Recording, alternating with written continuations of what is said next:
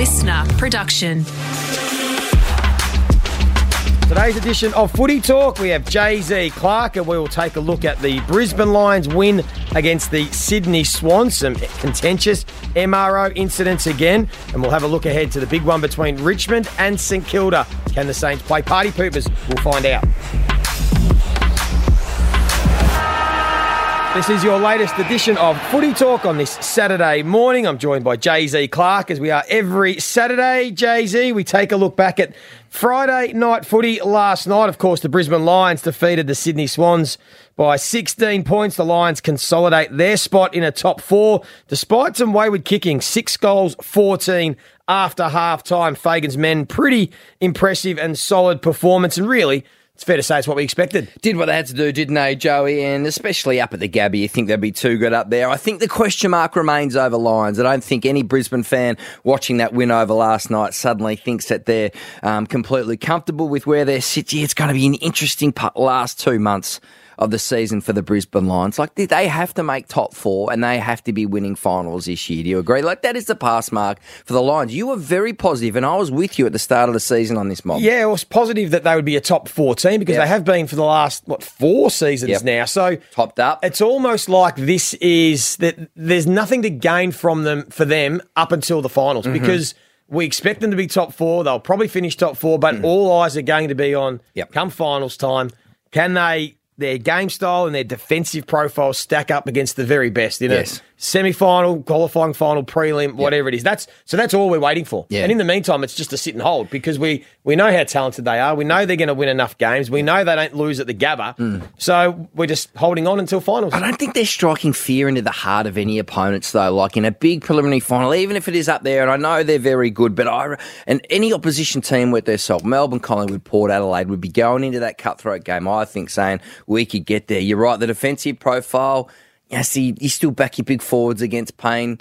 You know, do you wonder if they've got the zip on the outside? I don't know. I think I think there's a big watch on Brisbane, and um, it will be really interesting. What did you make of the Gunston Rich issue throughout the week? Because last night Chris Fagan was on Fox Footy with you, can you just set the record straight on that conversation? Well, the narrative on Friday, the way that it was portrayed from Fagan in the press conference was that essentially it was instigated by the players, that they went to him, yeah. they said their form wasn't good enough and that they shouldn't be playing. Were and, you surprised uh, by well, that? Well, I was, yes, I knew there was spin on that. I was like, come on, please. I've never heard of a player go to a coach and say, Coach, I don't think I should play this week. How does that conversation really play out in the so, coach's box? That's right. So, so then what happened is, and, and, I'm glad he did. Chris Fagan clarified it last yeah. night on the uh, the lead up to the, the game on Fox Footy, speaking to, to Gary Lyon and the boys, and he basically said, "Well, Daniel Rich did contact me on the Monday, but that's pretty common for senior players and the coach to chat." Yep. And Fagan then portrayed individually to Rich and Gunston, "Look, it's probably going to be hard to pick you with the yep. form you're in." Yep let's have a chat about what it looks like going forward. And that is reasonable and makes more sense, particularly mm-hmm. with veterans. You don't just come and tap them on the shoulder on the Thursday afternoon while yeah. they're doing weights and say, you're dropped. Yeah. When you've got those older players, you're in constant conversations with the coach. That's just the way mm. it is. But certainly it was instigated by the coach. Yeah. And that was clarified last night, which well, we probably all knew the whole way along. That was how it works. I've never known of a player to instigate you know, suggesting or asking to be dropped. I would be going into that coach's meeting or the coach's office with Ross Lyon or whoever saying, Ross, back me in. Yeah. Give me one more chance. I can do this. You can trust me. I'm going to snap out, especially for Gunston, who's come up there, you know, to prove a bit of a point. He's got a couple of years on his contract. I, I would have thought the competitor inside the player would uh, be wanting to play in the team. So that's right, and that's right. And I don't look, and I don't mind it. I think it's a circuit breaker for those boys. I, I like they don't need to play VFL footy. They're not going to gain anything out of yep. that. They don't need touch or yep. you know they, they, just need to be fit and healthy so their body and sharp. their minds are as sharp as they can be to give themselves the best chance because. Yep you know, maybe come a final, they they still might be needed, they might be valuable. I think there's still football in them. You know, like. The thing with veteran players, and we've seen it across the competition, Jay Z, people mm. are very critical of them, but they don't play their consistent best every week because no. it gets harder. But they still have impact in games. Yep. Jack Riewoldt's had some games. Trent mm. Cotchin yeah. has had some games. Older players have moments where they still have a significant impact in a team. Joel so Selwood for Geelong last that's, year. That's exactly right. So these players will still have a role to play. Mm-hmm. But talking about that, though, I liked the kids, and I, I think Chris Fagan has got to put more trust – into the youngsters. So, well, Who Ashcroft, talking about? Ashcroft was an easy one because he's so talented, but he brought in Jasper Fletcher last night, who showed he's going to be a talented player. Give them a bit of trust. Kai mm. Replaced Jack Gunston as that mid-sized forward. He tackles and pressures and has energy, and he had some really good moments in the second half. I like Darcy Wilmot. Darcy Wilmot coming along, exactly right. And Kane Coleman now, give him the trust of to be the designated kicker or the ball user out of half back, you know, and, and replace Rich. So I think that there's some positives for the Brisbane Lions from that sense to Yep. take out of the game. Yeah. What about the Swans, Joey? It's like it's probably this story's flown under the radar a little bit about the Swans, a grand final team last year. How much did we rave about their list and everything they were doing? Um, this season has just gone really poorly, and we know they've had massive injuries down back and along the spine. I, I think what's happening in the background at the Sydney Swans down there in the bowels at the SCG, Joey, is they are on the hunt for an established big man. I think they'll probably be a little bit open to whether it's back or forward. Obviously, the, the back half really needs propping up. They could probably take a centre half forward as well. But who's out there? Who is the prime big man, the versatile key position player who they could bring in? Now, Harry Himmelberg is probably the obvious one, mm. right? Because he can do that, play both ends. He's already up there in Sydney. He's got a partner up there. So would it take an eight or nine year deal to get him across? I think GWS is offering about five. You could potentially double that to make him think about coming across. It would be a big deal going from one Sydney club to the other. I think Shane Mumford's done it. That's probably about it. But then at Richmond, he's got his mates in um, uh, Taranto and Hopper. Jacob Hopper. You look at some of the pieces at Richmond, um, a big club, play at the MCG every week. So it's a big decision for Harry Himmelberg. But where else can the Swans Tom, find- are they still interested in Tom De Koning? His name was being bandied around early. The thing is, Joey, and, and you would know this better than me. You, you're very good at this, right? I reckon clubs continue to watch Tom De Koning, right, and continue to watch him play pretty average. Yep. What do you do from a recruiting perspective? Yeah. When you tag a player at the start of the year, like, geez, got some traits, I like him, and then he goes, Yeah. for the rest of the season. Well, as I said, you've got to have a you've got to have a value on, on his head. What's he worth from a trade perspective and a, and a um, salary cap perspective, and that's your line. It's like it's like a, a house. You know, you go, Yes. I, I, I don't mind it, but I'm not going to pay overs for it. Mine's costing a bit at the moment, Joey. oh, well, we might chat about that. So, look, you're right. They probably are in, in the market. Um, so there are some options. Whether Logan McDonald, it was meant to be there, he's meant to be the man going forward, but he's just taking a little bit more time uh, than maybe we thought. And of course, the others in Hayden McLean and Amartey, I both like them as players, but you're right. Are they going to be a player that Mid-tier. you know the big big ticket item that can sort of Yeah. be the, the big focal point to lead them to another flag? yeah, well, they wouldn't have a left field crack at Harry McKay, would they? Well, there's been a little bit of banter about that. It's a nine year deal. It's a, big deal. Uh, Would Carlton let they- him go or not? Uh, I think they would. oh, would they? Enter, they've got to entertain it, depending what the Really? offer is. Well, They have to be two first round. Or that's two. right. Depends on what the what the offer is in in return.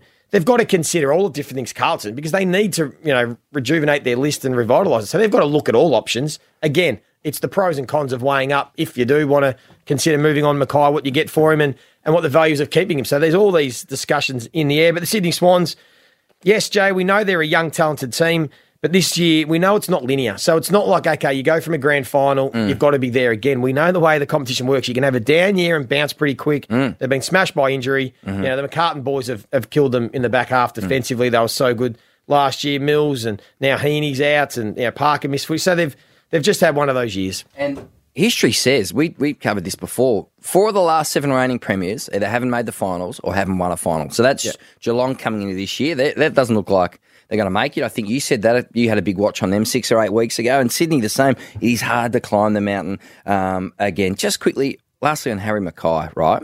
He doesn't go on the ruck. Yeah. Doesn't really crash packs Harry McKay. Yep. Does get a lot of marks wide, doesn't he, along the boundary? He's a contested marker, though. He does think- take. He's you a think number. so? He's a top contested mark player. Do you see him? Do you see him as being the? Oh, I just seen him this year lead wide a lot. Oh, I just oh. want you to.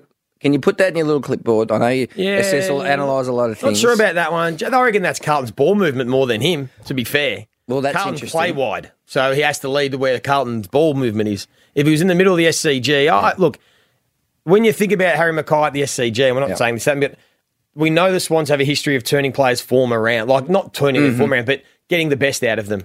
It could work, but it's a it's a pretty significant move from both both camps. This is why the Fox Footy pay the big bucks, uh, Joey.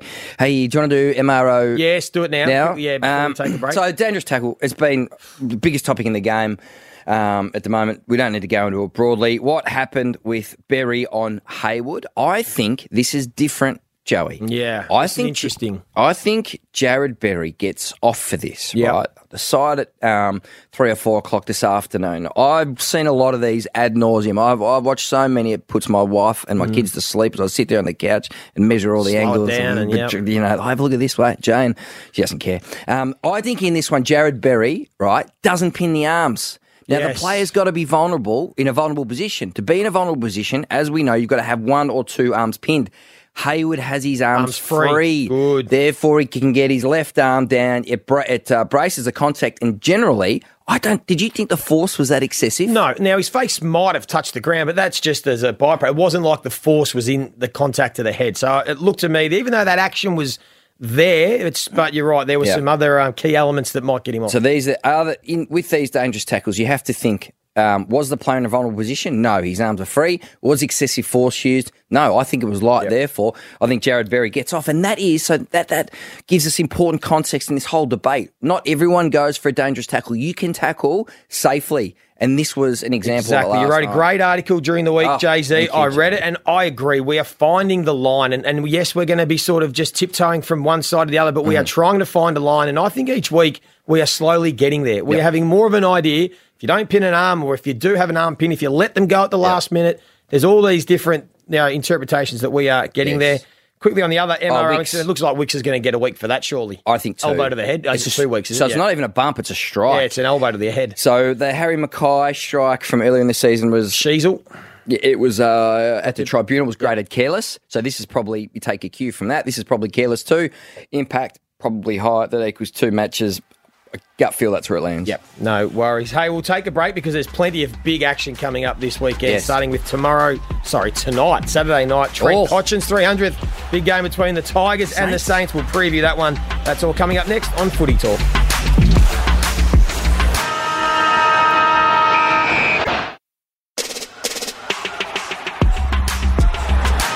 Listening to Footy Talk. Of course, if you're listening on the Apple Podcast, Spotify, or LiSTNR, please leave us a review or rating. New episodes every day at lunchtime. Let's take a look at the games today. Quickly, we'll skip over the Giants Fremantle. Not much to come out of that one. Big one for the Dockers, really. They let one slip last week, so they need to bounce back. It was and- disappointing that one. it was, but the Mm-hmm. Giants get a couple of big names back in Josh Kelly and Sam Taylor, so they will always be competitive, which is credit to them. Yep. But I think Fremantle should get the job done. But let's get to the game tonight. Trent Cotchin's 300th, huge game.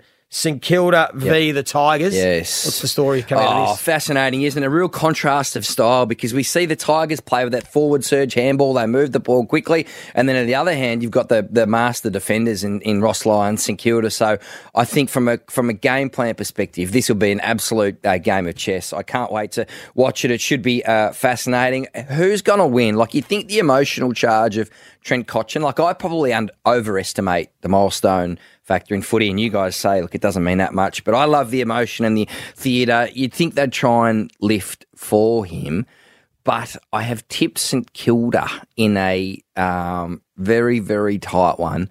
And I think this just, the a St Kilda victory for all the Saints fans, you tell me, that would just absolutely establish and frank their form. You know, I, I just love what the Saints have done this year, considering their list considering where they've come from. I think it's been phenomenal. Well, if they do win this St Kilda, then that does, Frank, that what they are doing is absolutely right and they're Yeah. on the right track. And then now they've got all the kids playing. So Windhager's back in the side, King's fully fit, Caminiti, Phillipou Owens, Yep. and Wanganeen-Milera is coming along beautifully. He's ca- he's You know, coming along. Ryan Byrnes is now becoming an important player. So it's it's heading in the right direction. But I'm nervous about this one. The Tigers, I saw them. I watched that game against Fremantle closely, and the Tigers were back to their best. Yeah. Got to come up with something for Shai Bolton. He's now one of the best players in the comp over the last six weeks. His numbers He's are back to back. his All Australian 2022 form. So Saints have got to have a good plan. They've got to defend strongly. I, I hope they can, but I'm a bit nervous. I, I've tipped Richmond. Have you? But just to hedge my bets, really, I'm happy either way. Then. Good one. you are a Hall of Famer. Um, how do you stop the forward handball? Just quickly, lastly, what do you do? Come Is there an outside Yeah, rim? it's a pressure. You've got to come, come forward, forward. Come forward. Come forward. You've got to cut it off. Ooh. So that's the challenge. But if you get it slightly wrong, well, then you're caught out of position. So you've got to be really switched on. Okay. Hey, the other big story, let's get to it. Carlton Gold Coast, we're doing this game for the Sunday rub Mm. tomorrow. Oh, this is going to be fascinating for all the reasons we know why. Stewie Dew walks, he comes up to this game with a big bib on, and he can smell blood in the water, can't they? The Sun. This is an opportunity for the Suns to put a real flag in the ground. There is a vulnerable team who got no idea what they're doing, right? And they rely, they've been relying on talent. Their talent. They've been underperforming. Stewie Dew and the Gold Coast Suns can make an absolute statement on this one, and it would leave Icon Park in an absolute mess when we park the media bus there again on Monday morning. It's a massive one because there are consequences, huge consequences for both losers. Yes. but the but the uh, the fallout we know is going to be more significant for one club than the other. The Gold Coast, we know there's not going to be enough. Yep. Spoke, but this is their chance if they want to make a statement in Yep. the AFL and Yep. play finals. Yep. They just have to beat the Blues, and if they lose, I'll be so disappointed. Yep. because this is their time. Yes. If Carlton lose, boy oh boy. So what will be the headline? What will be the back page paper on Monday? I'm going to go with party poopers. Right, so the Saints spoiled Lance Franklin's 350th last week. Now they've got Trent Cotchin's uh, 300th. Ross Lyon and his merry men of Saints will be the party poopers. Well done. Mine is just simply Blues win. They finally win. Michael Voss can exhale for once, take a breath, and they can just keep everyone off their back for one week. That's what I'm thinking. Thank you, Jay Z. Remember, if you have a question for us or want to hit us up on Instagram or TikTok, you can do that tomorrow. We'll wrap up all the action from tonight with Around the Grounds. Hope you enjoyed today's edition of Footy Talk.